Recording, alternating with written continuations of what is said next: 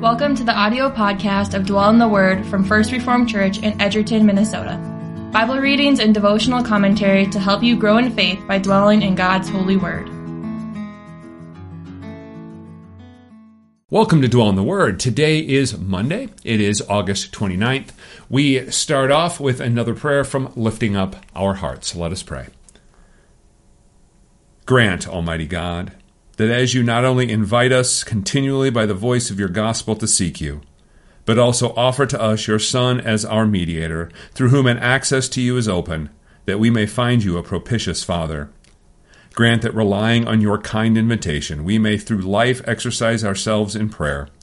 And as so many evils disturb us on all sides, and so many wants distress and oppress us, may we be led more earnestly to call on you and in the meantime be never wearied in this exercise of prayer, that being through life heard by you, we may at length be gathered to your eternal kingdom, where we shall enjoy that salvation you have promised to us, and of which also you daily testify to us by your gospel, and be forever united to your only begotten Son, of whom we are now members, that we may be partakers of all the blessings that he has obtained for us by his death. Amen.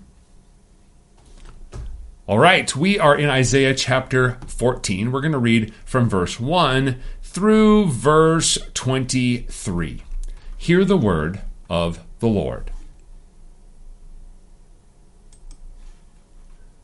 For the Lord will have compassion on Jacob and will again choose Israel and will set them in their own land, and sojourners will join them and will attach themselves to the house of Jacob and the peoples will take them and bring them to their place, and the house of Israel will possess them in the Lord's land as male and female slaves.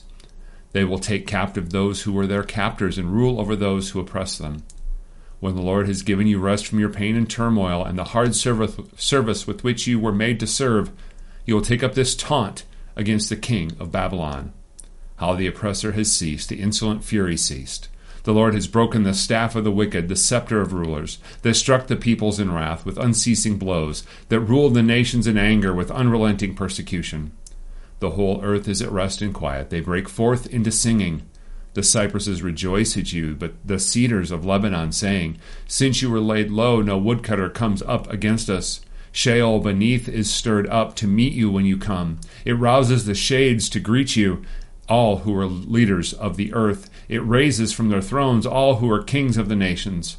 All of them will answer and say to you, You too have become as weak as we. You have become like us. Your pomp is brought down to Sheol. The sound of your harps. Maggots are laid as a bed beneath you, and worms are your covers. How you are fallen from heaven, O day star, son of dawn! How you are cut down to the ground, you who laid the nations low. You said in your heart, I will ascend to heaven above the stars of God. I will set my throne on high. I will sit on the mount of assembly in the far reaches of the north. I will ascend above the heights of the clouds. I will make myself like the Most High, but you are brought down to Sheol, to the far reaches of the pit. Those who see you will stare at you and ponder over you. Is this the man who made the earth tremble, who shook kingdoms, who made the world like a desert and overthrew its cities, who did not let his prisoners go home? All the kings of the nations lie in glory, each in his own tomb. But you are cast out away from your grave like a loathed branch, clothed with the slain, those pierced by the sword, who go down to the stones of the pit, like a dead body trampled underfoot. You will not be joined with them in burial, because you have de- destroyed your land. You have slain your people. May the offspring of evildoers never, never more be named. Prepare slaughter for his sons because of the guilt of their fathers, lest they rise and possess the earth and fill the face of the world with cities. I will rise up against him, declares the Lord of hosts, and will cut off from Babylon name and remnant, descendant and posterity, declares the Lord. And I will make it a possession of the hedgehog and pools of water, and I will sweep it with the broom of destruction, declares the Lord of hosts. We are back to talking about Babylon. We see here again that Babylon is going to fall. They have been the ones who have come and brought this judgment upon Judah because of their turning away from God, but they have come to believe that they are great. They have put themselves in the place of God, even though God has, in fact, been using them to judge Judah. Their pride has gotten the best of them. They are not seeking God. They have become the instrument of God, but they are not uh, God's people. And so we see that Jacob will be restored, that Israel will come back, that Judah will return to God. We see this here in verse 1. For the Lord will have compassion on Jacob and will again choose Israel, and will set them in their own land, and sojourners will join them and will attach themselves to the house of Jacob. This is the idea of God's faithfulness. Remember, there is a significant part of this promise of God to the people of God that goes beyond this promise of the line and lineage that leads to the Messiah and having the king, uh, uh David, uh, the lineage of David involved with the kingly position in Israel and Judah. There is also this idea of the land. And so when they're taken from the land, that is an extreme punishment. And so God returning to them, God choosing Israel again, is, is connected with this idea of the land. They're no longer sojourners. They're no longer like Abraham and Isaac and Jacob before their people went into the land. Remember that Abraham, while he was in the promised land, he didn't take possession of it. He was a sojourner. And we see in the book of Hebrews uh, the idea here of these heroes of the faith, they were longing for this coming in to the land and and they were really longing for the kingdom of God that it was far off but they believed it. They trusted that it would come. But here God is saying you're not going to be a sojourner. I am going to bring you back into the land.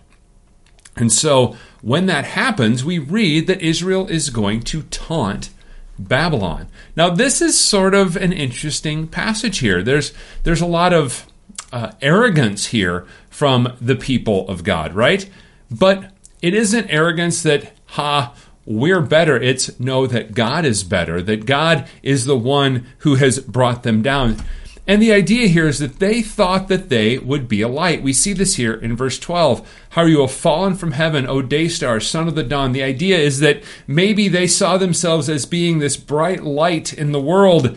They thought this this light in the sky. And, and there's some suggestion that maybe this is meaning Venus, because Venus would be brightest at the dawn. They think they're the light, right? They think they're the brightest light in the sky. But then comes the sun. And we know that even though we see Venus in the night sky and it is bright, what happens when the sun comes out?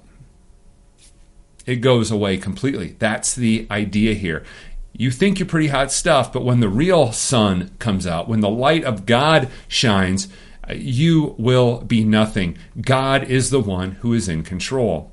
And so we see in verse 22 the, the conclusion of these taunting statements by the people who have come back into the land, his chosen people. I will rise up against them, declares the Lord of hosts, and will cut off from Babylon name and remnant, descendant and posterity. You get the idea that this is going to be a complete and total uh, overthrow. They they will not be remembered. They won't have this remnant that'll come back. They're going to be completely overthrown. They're not going to have descendants or people who come after them. And notice verse 23 And I will make it a possession of the hedgehog and pools of water. I will sweep it with the broom of destruction, declares the Lord of hosts. Who is the one who is doing this? It is God. Just as God used the people of Babylon to judge the people of Judah, God is going to come and judge Babylon in the same way for their pride. And so, this is another difficult passage here in Isaiah. What do you and I do with this? What do we take for application from this? And once again, I want to encourage us to remember that this shows us again that, that God is in control and we need to trust His sovereign will. We need to trust His plan. We need to trust that He is the one who is doing the good will of of his doing his good will for the good of his people that he works all things together for good for those who love him so may we remember this passage today and trust in God's sovereign work not only in our lives but in the world let's close up with a word of prayer merciful God we know that you have had compassion on your people and you have chosen us to be a people for your own possession. For you have granted us rest and peace from the oppression that our sin has brought upon us. Bless us with faithfulness to you, that our lives would reflect the compassion that you have bestowed upon us, that we might be your faithful witnesses in the world. And today we pray for the churches in our community.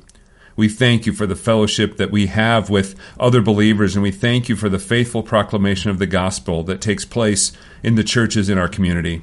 Bless the pastors who serve in those congregations with endurance and strength, and we humbly ask that you would bless them with wisdom as they desire to rightly divide your holy word. And as we step out into the world today, we ask that you would strengthen us through your word and spirit to be faithful witnesses. May we boldly proclaim Christ to those we come into contact with today. We pray this all in the name of Jesus. Amen. All right, that has us through verse 23 of Isaiah chapter 14. We'll pick up with verse 24 on Wednesday. We will see you then. Thank you for listening to Dwell in the Word.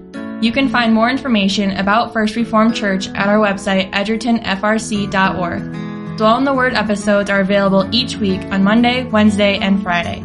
You can also watch the video versions of these devotions at our Facebook page and YouTube channel